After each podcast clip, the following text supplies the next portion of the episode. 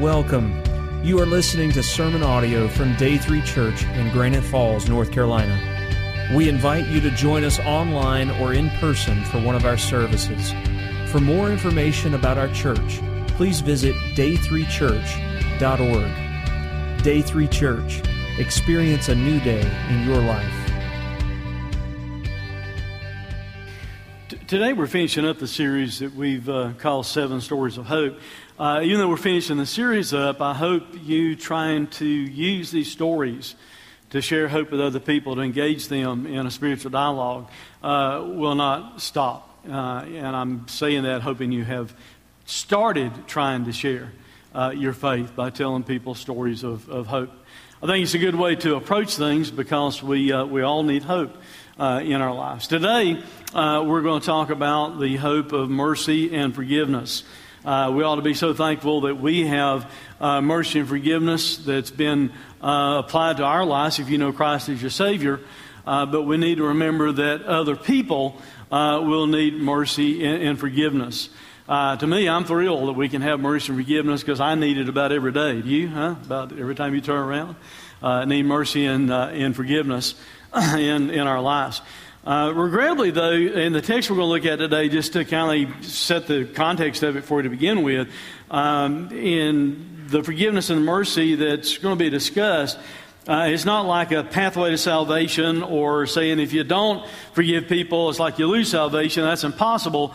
What we're going to see in this passage of Scripture is how uh, we ought to practice mercy and forgiveness toward each other uh, as believers in, in this story.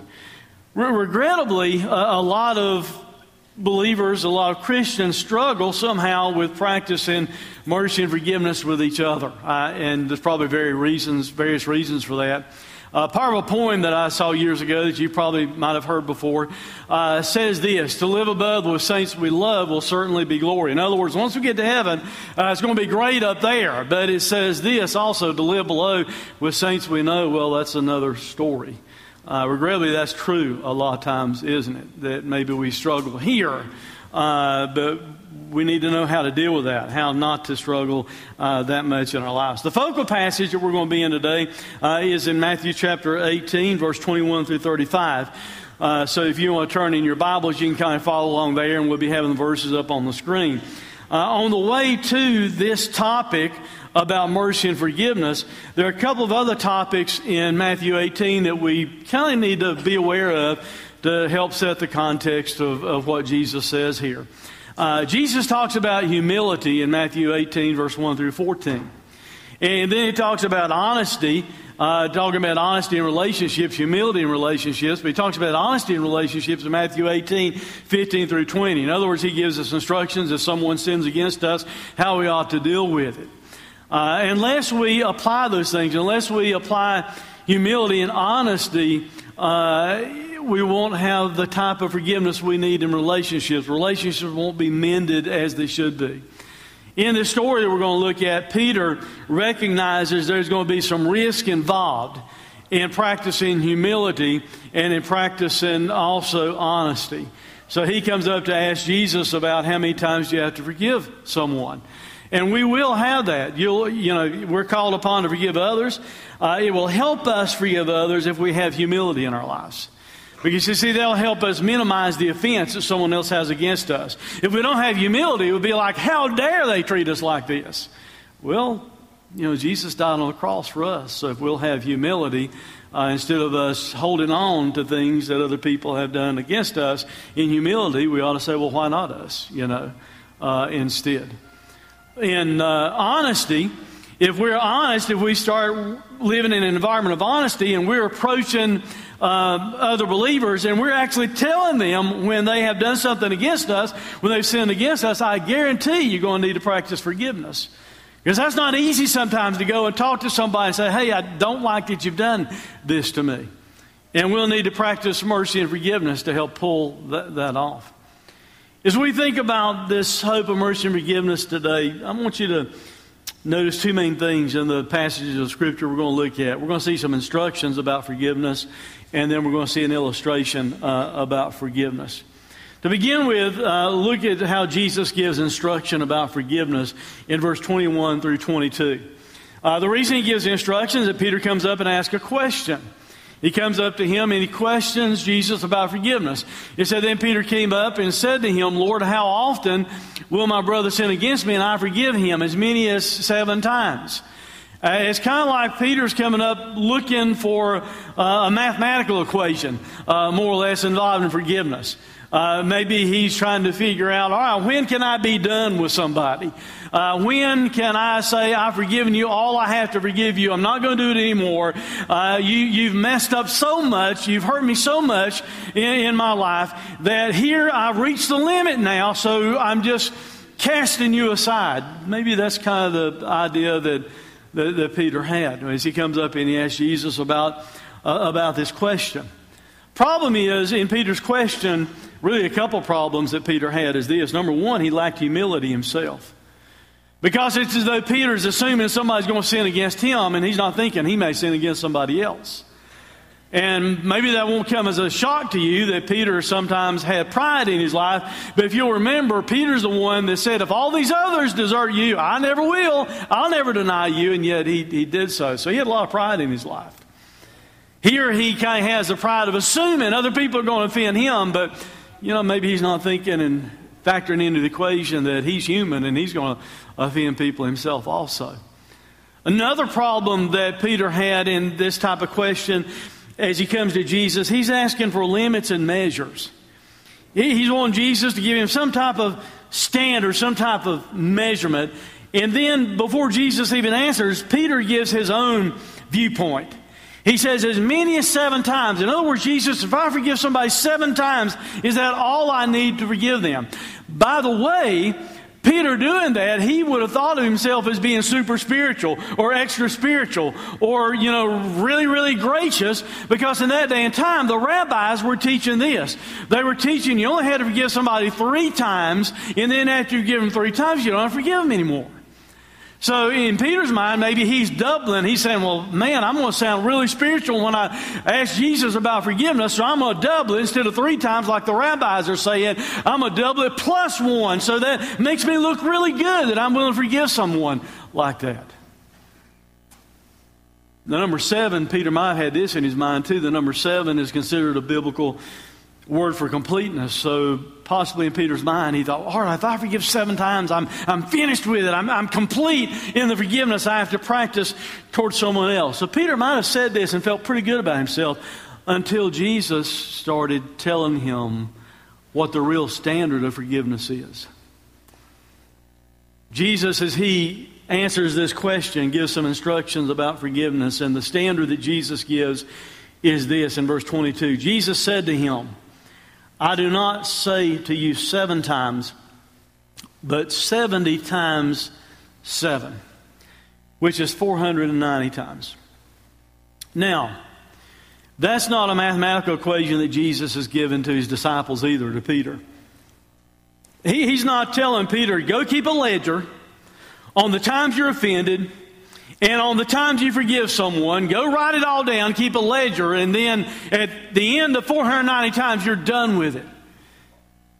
See, we're told in, in 1 Corinthians chapter 13 that love doesn't keep a record of wrongs, right? So we're not told to keep a ledger. That's not what Jesus means here. The statement that he makes here in that culture that day was more or less a way of saying an infinite number of times. He's not trying to tell Peter to write a ledger down. He's saying you just keep on forgiving and you keep on forgiving and you keep on forgiving. Even if you wanted to go literally and you say, but Jesus said 490 times, so I'm going to do 490 times. Well, listen, if you forgive somebody 490 times, you have developed such a culture of forgiveness in your own heart that, that it's a non issue at that point in time, to be honest with you, if you forgive someone that often and, and that many times. But that's not what Jesus was saying. He's not trying to give some type uh, of equation about it whatsoever. Now, before you start thinking, man, that's a bummer. Because people hurt me all the time and I'd like to be done with them and I'd like to have a way to deal with it. Well, Jesus gave a way to deal with it. He had already said that earlier in Matthew 18. He said, if someone sins against you, go to them and talk to that person. If they'll not receive it, take at least one or two witnesses with you, some witnesses to verify everything that's being said. If he still doesn't receive it, you might need to take it to the church and let the church help to decide the issue that's taking place between you. So there is a method to try and help deal with other believers when they've sinned against you, when they've offended against you. But the method does not involve you saying, I'm done with you. I've done all the forgiving I'm going to do. I've fulfilled my obligation of seven times, Peter said. But Jesus said, seven times 70. You see, a follower of Christ can never say this. We can never say, I've forgiven enough. Now it's time for me to hold a grudge. You know why we shouldn't do that? Why we should not think it's within our power and ability to say, I've forgiven enough. Now I'm going to hold a grudge against you? Because Jesus himself is the very standard of forgiveness. Jesus was abused. Jesus was beaten. He was hurt more than any of us have ever been hurt. And yet Jesus from the cross said what? Father, forgive them. So he's the standard for forgiveness. Not just what he said, but his very actions, the way he treated other people, the way he acted toward other people. So as believers, we ought to willingly forgive for this reason. You and I have already been forgiven. We ought to look at the cross, everything that Jesus did for us, and understand since we have been forgiven so much in our lives, we need to be willing to practice mercy and forgiveness toward others. If we'll remember what Christ has done for us. Then Jesus goes into an illustration. He gives some instructions about forgiveness based on Peter's question, and then Jesus kind of wants to seal the deal really clearly, I think, and he gives an illustration. He tells a parable also about forgiveness. This illustration or this parable should have taught Peter, and it ought to also teach us about practicing forgiveness because it illustrates the need for us to, to practice the same forgiveness that you and I have received toward other people. Now, before I go on any further, it's extremely, it's extremely, it's extremely important. I've already alluded to it once. I'll mention it probably several times because I don't want you to get the wrong idea. In this story, this parable that Jesus is talking, he's not teaching about how to be saved. That's not the topic. The topic is not, you can be saved if you forgive people like you ought to. That's not what he's doing. Neither is he teaching you losing your salvation if you don't forgive people like you ought to on the other side of having trusted in Christ. That's not what he's saying.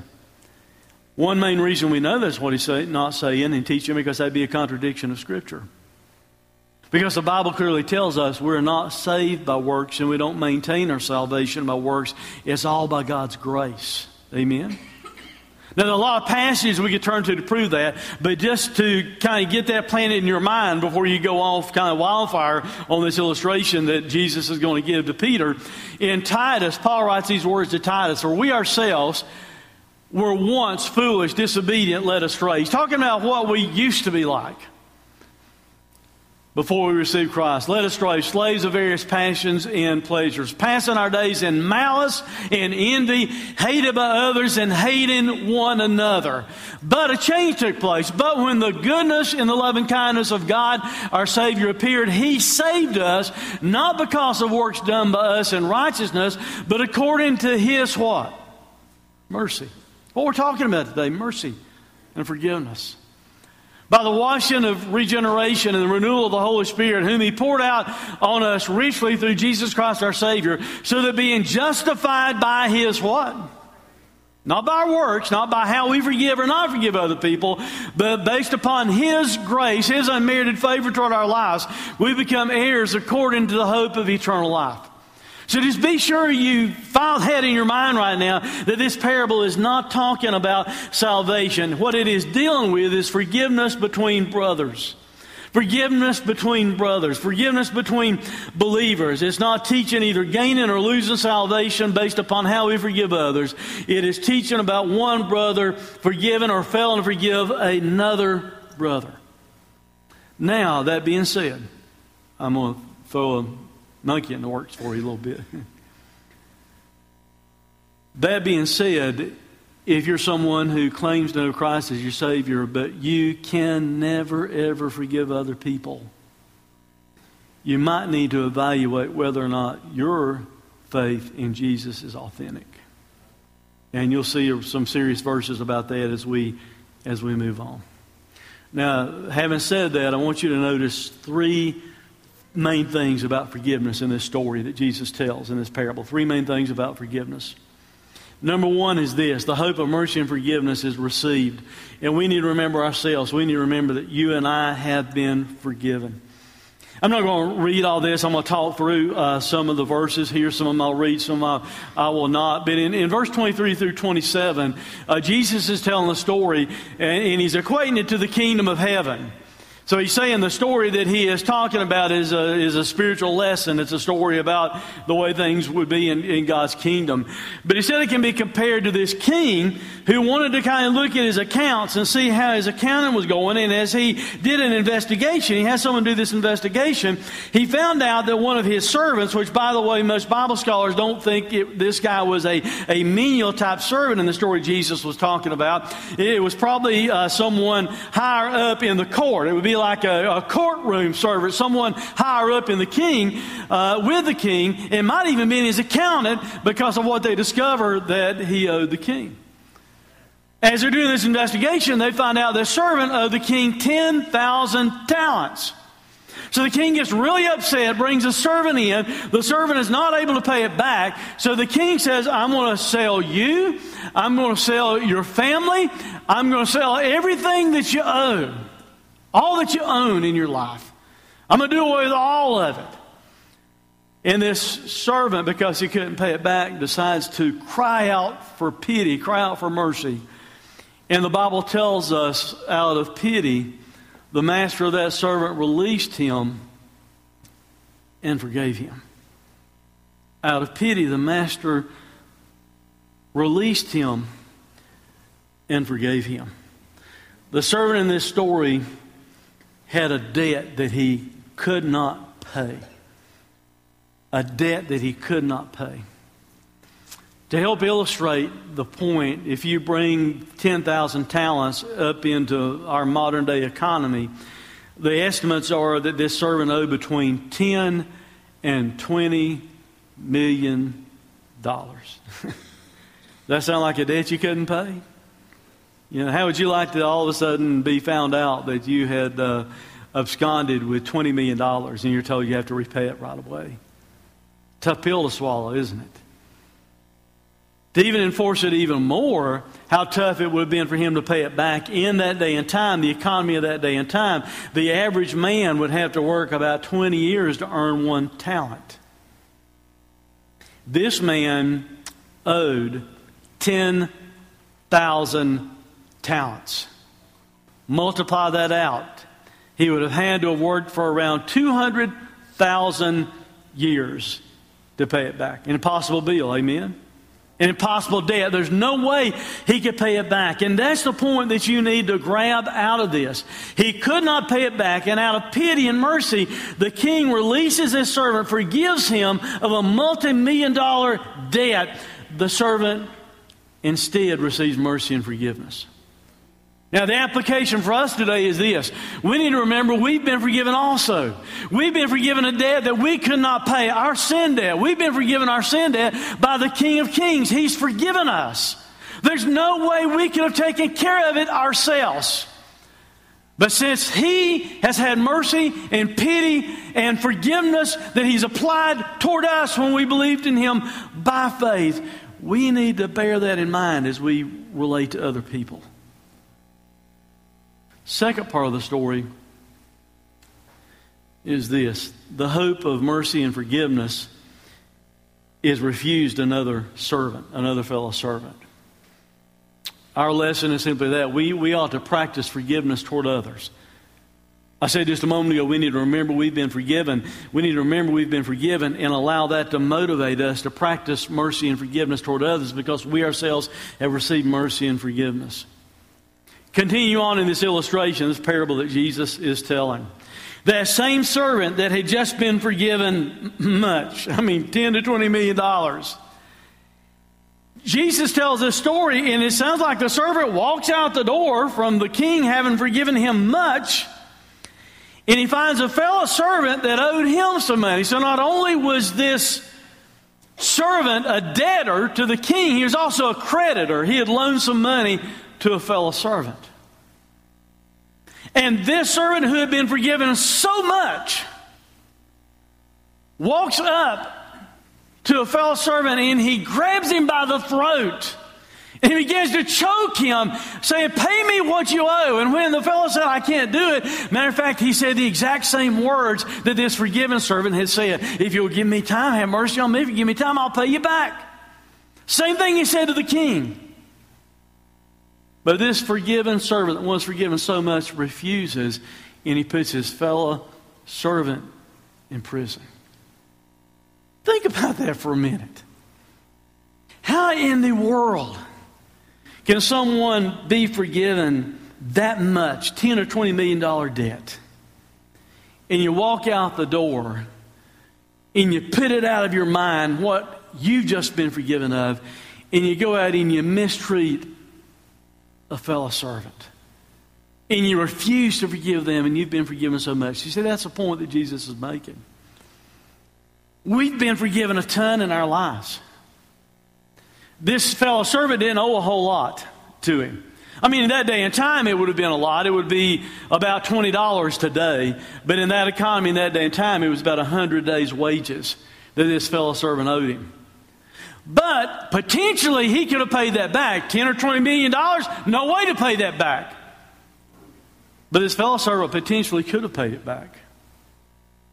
And yet he refuses, even though he had been forgiven so much.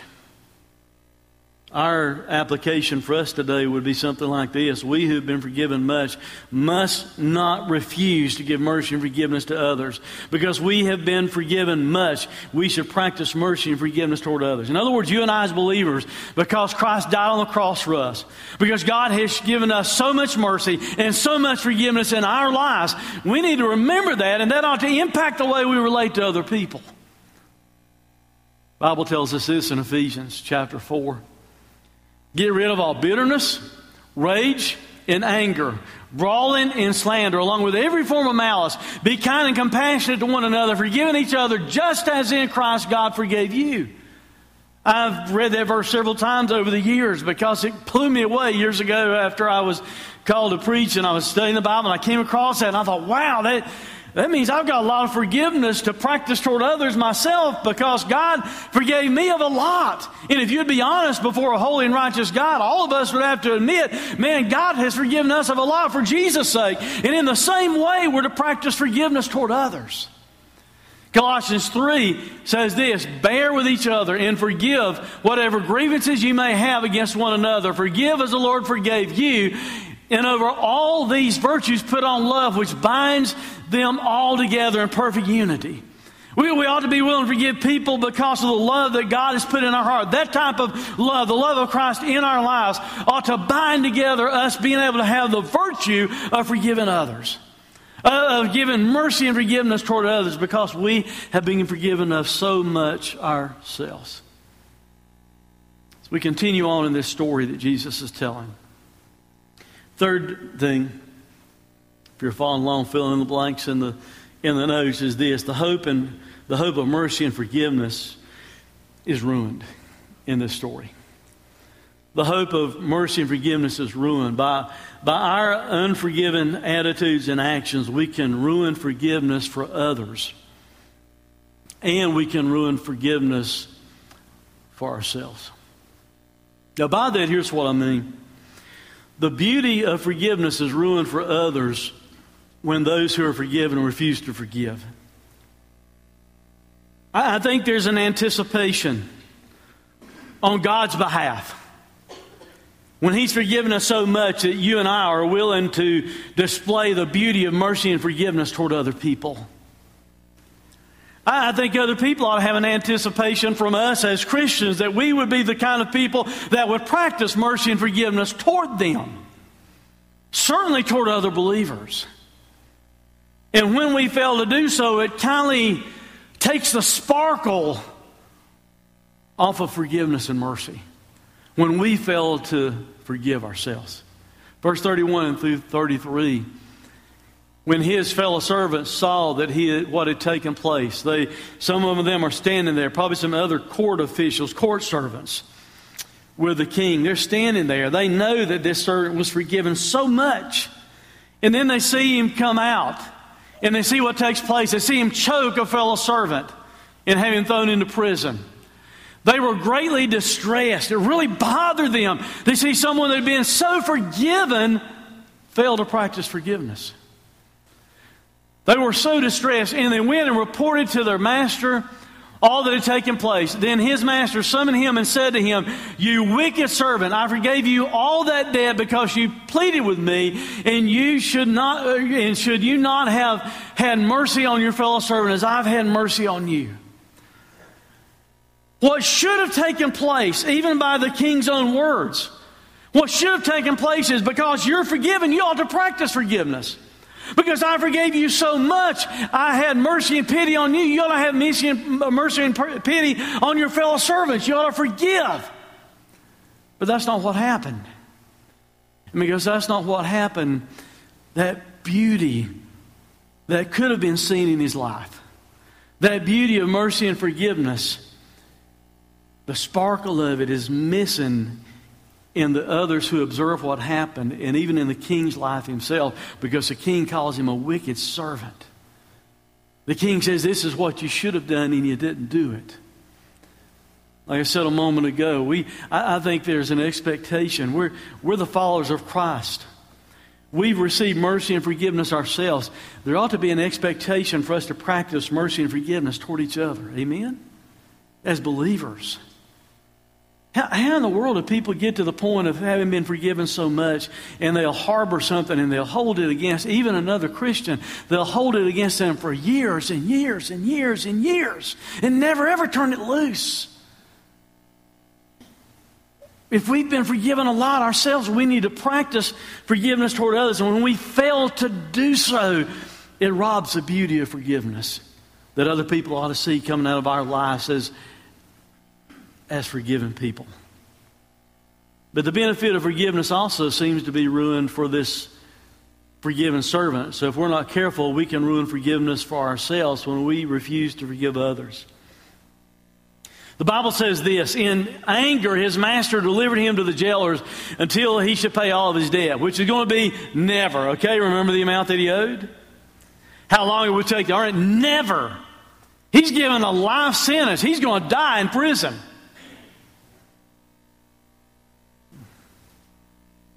And then Jesus throws this troubling remark in. So also, my Heavenly Father will do to every one of you if you do not forgive your brother from your heart.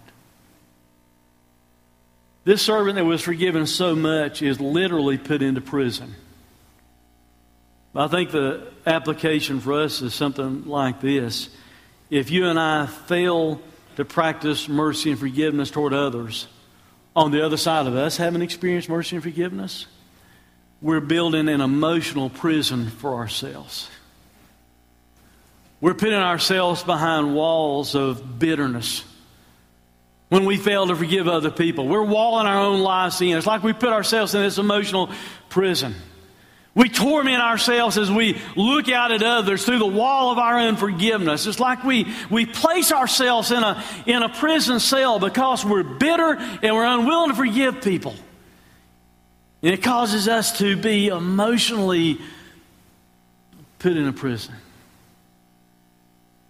Some of the most miserable people I have ever met over now almost 31 years of, of, of ministry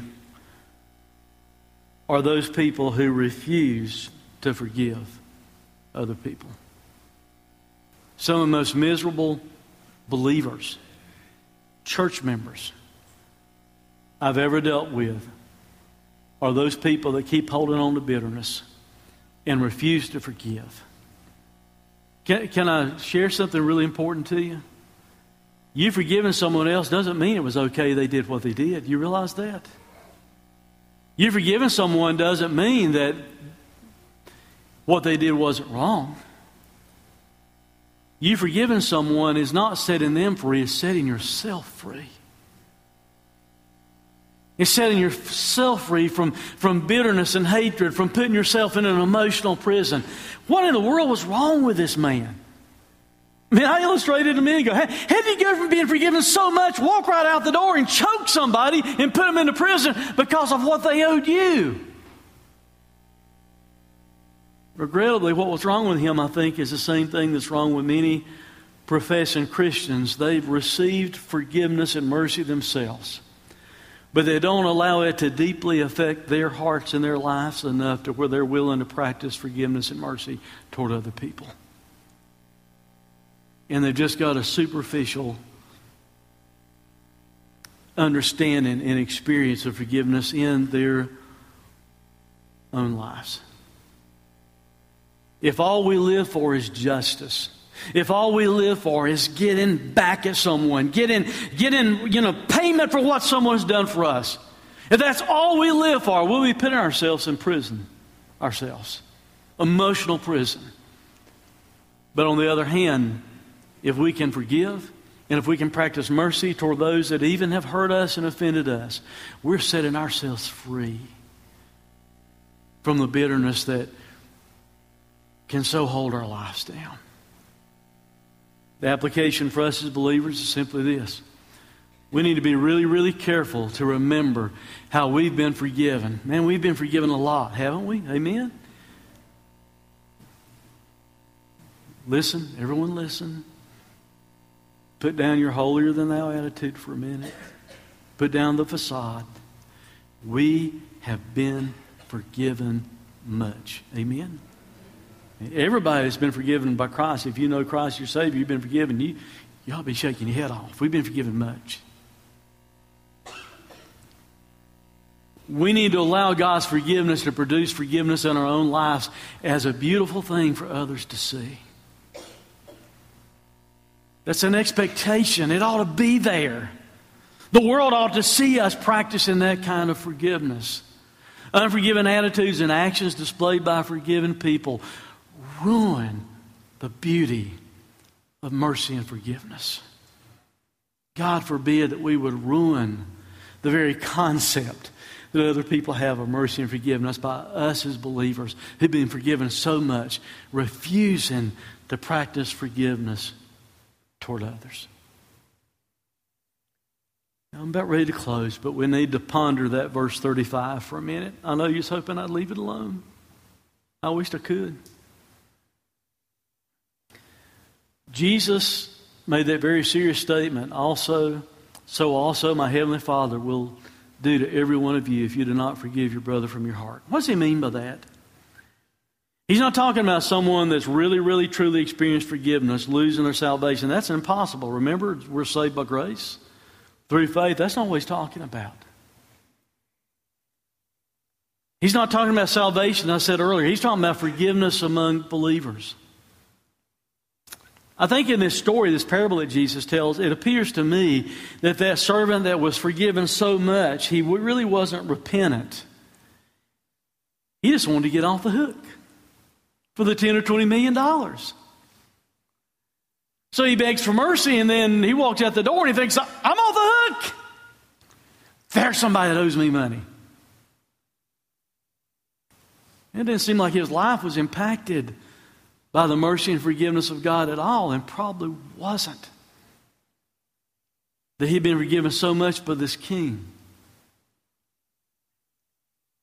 See, if no matter what you say or what you claim, church member, Christian, whatever, if, if you've not really, really experienced God's mercy and forgiveness in your life, you can't begin to understand how you ought to practice it towards someone else. And the flip side of that coin is this if you have experienced God's mercy and forgiveness in your life, it ought to be easy for you to forgive and practice mercy toward others. Because you're reminded of how much you have been forgiven yourself. Jesus gives a serious warning. He's warning that God cannot forgive if we do not have humble and repentant hearts. We reveal the true condition of our hearts by the way we treat others. When our hearts are humble and repentant, we gladly forgive other brothers and sisters. We experience forgiveness in our hearts, and that humbles us, and that makes us gentle and forgiving toward others.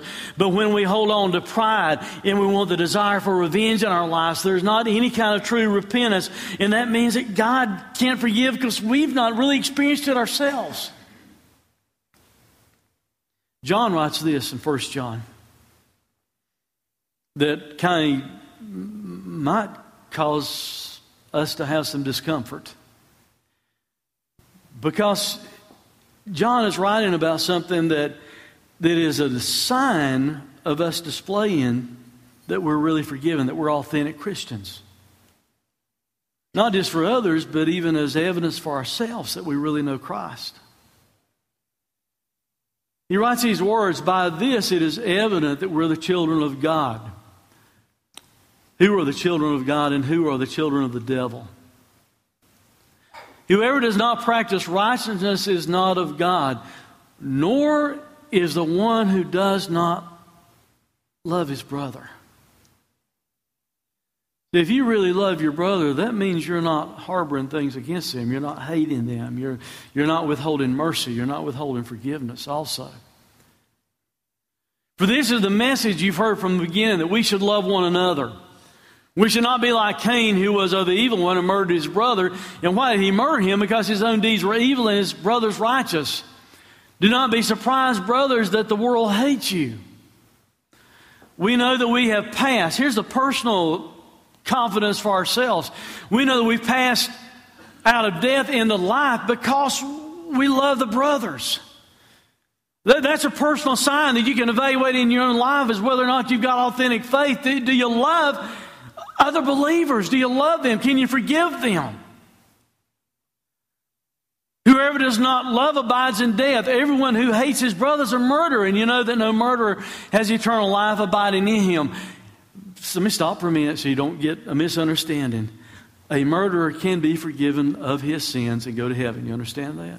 He's talking about someone that's unrepentant. By this we know love, that he laid down his life for us, and we ought to lay down our lives for the brothers. Think about that statement for a minute. if we ought to be willing to lay down our lives for our brothers and sisters in Christ, as Jesus laid down his life for us, if we're willing to lay our lives down, don't you think we can at least practice mercy and forgiveness towards someone else if we're willing to lay our lives down? But if anyone has this world's goods and sees his brother in need, yet closes his heart against him, how does God's love abide in him? And that's some serious statements, isn't it? It's something for us to use to evaluate as we ask ourselves, and is my faith really, really authentic? Because here's the deal if you refuse forgiveness and mercy toward others, you are emotionally handicapping yourself. If you refuse to forgive others, you're stunning your spiritual growth with grudges by holding on to your grudges. So, here's a homework assignment. You didn't know you were in school today, did you? Every now and then, not often, every now and then I give a homework assignment. Here's your homework assignment. I want you to make a list of your top five hurts. Go and think about it. Evaluate the top five things that have caused hurt and pain in your life. After you make that list, ask yourself this Who must be forgiven to relieve these burdens? In other words, how do I need to practice mercy and forgiveness so I can turn loose of this, so I can drop this burden, this hurt?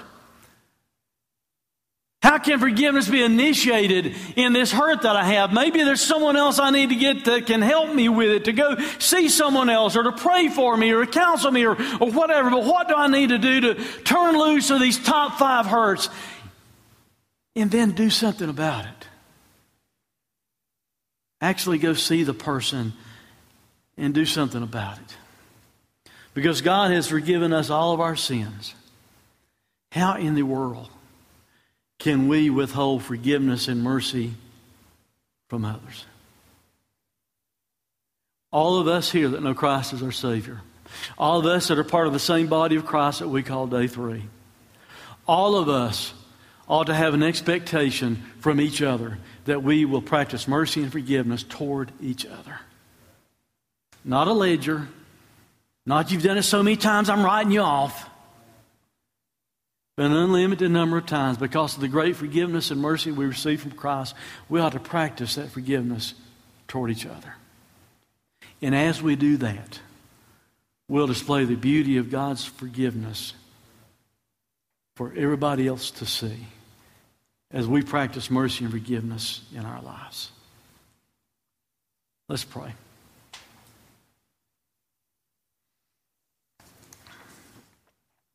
Father,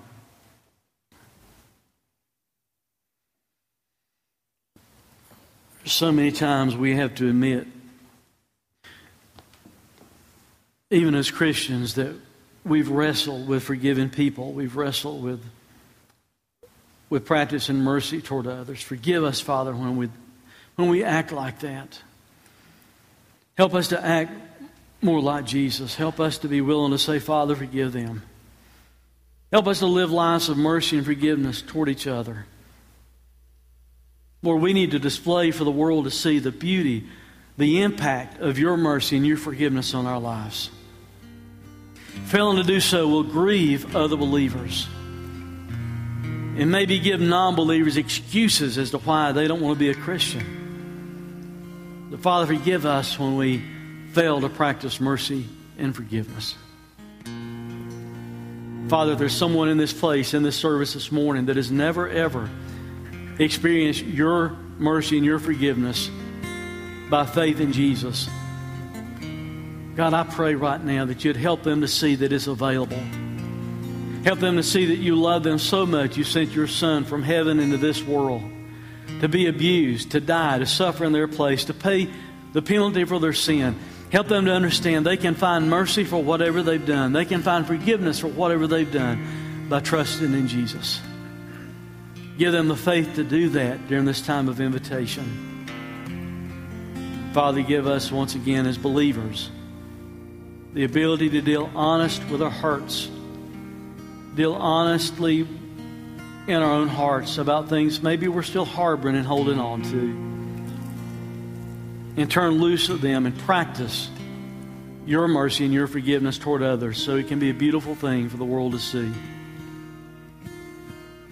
Which in Christ's name we pray. Amen. Thanks for listening to this sermon audio production from Day 3 Church. We pray that it has ministered to you.